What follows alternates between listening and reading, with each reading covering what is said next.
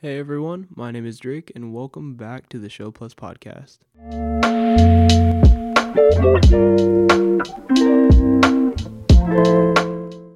If you want to be successful, do what successful people do. I read that quote in a book called Wise As. Can't say that last word, at least not on this podcast, but you, y'all get the gist, and you can search up the book for yourselves if you want to give it a read. It's a great book, but, anyways, for such a simple quote, that quote hit pretty hard. It has a lot more meaning to it than you would think a quote that small really has. Now, if you read the title of this episode, then you're probably wondering how that quote relates to what you surround yourself with.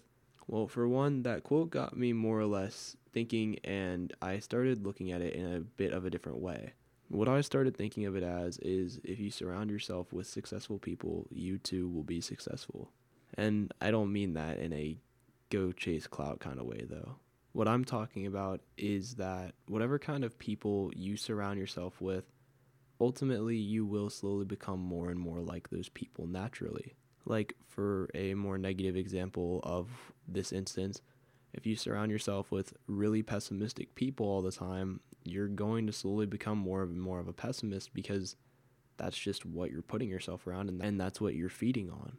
The thing is, you might not even be meaning to start acting more like these people or seeming more like the people you're around, but it is a pretty natural thing and it can happen in a pretty subconscious way to where you don't even have the intention of becoming different, but you just do in the end, anyways. So, part of knowing if what you surround yourself with is good or not is some quick self reflection and thinking about the people you're always around and just how things go and just the way that they are. It's good to have people around that tend to not be toxic or negative or anything that could be similar to that because you don't want that kind of thing to start rubbing off on you. And unfortunately, whether we want it to or not, like I said, if you surround yourself with that kind of thing, it will slowly start to feed into you.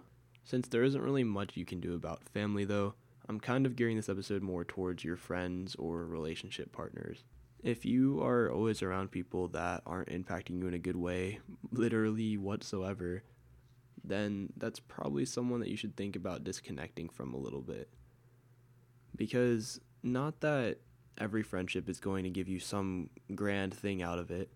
However, most friendships should provide some sort of good aspect, whether it be just having someone there that will listen whenever you need someone to rant to, whether they help you be a more successful person in the world, whether they just help with your creative side and just help you uh, go through ideas that you have, whatever it may be. But you definitely don't want your quote unquote friendships to be full of anger or resentment, disappointment, or anything of that nature, because that's obviously not a great friendship to be in. And that sounds pretty toxic. So, if you're in that kind of position and you have the ability to maybe start disconnecting yourself from that person or people that you know that are like that, then I would definitely recommend something like that. And it's not easy to always tell who are good people for you and who are bad people for you. Because a lot of the time, people might seem really good up front, and then the more you get to know them and the more you're around them, you slowly start to see their true colors more, and you start to see that maybe they weren't the best person in the first place. And that's where things get even harder because when you find yourself in that position, you have to be able to decide if you're going to remove yourself from that person or not. And if you do, it's not an easy thing to do. And it's not going to be an easy conversation or however you approach it, but it would definitely be worth your time and your energy to do so. Now, I'm not going to give a ton of specifics or anything, but through high school, I've dealt with some really good and some not so great people.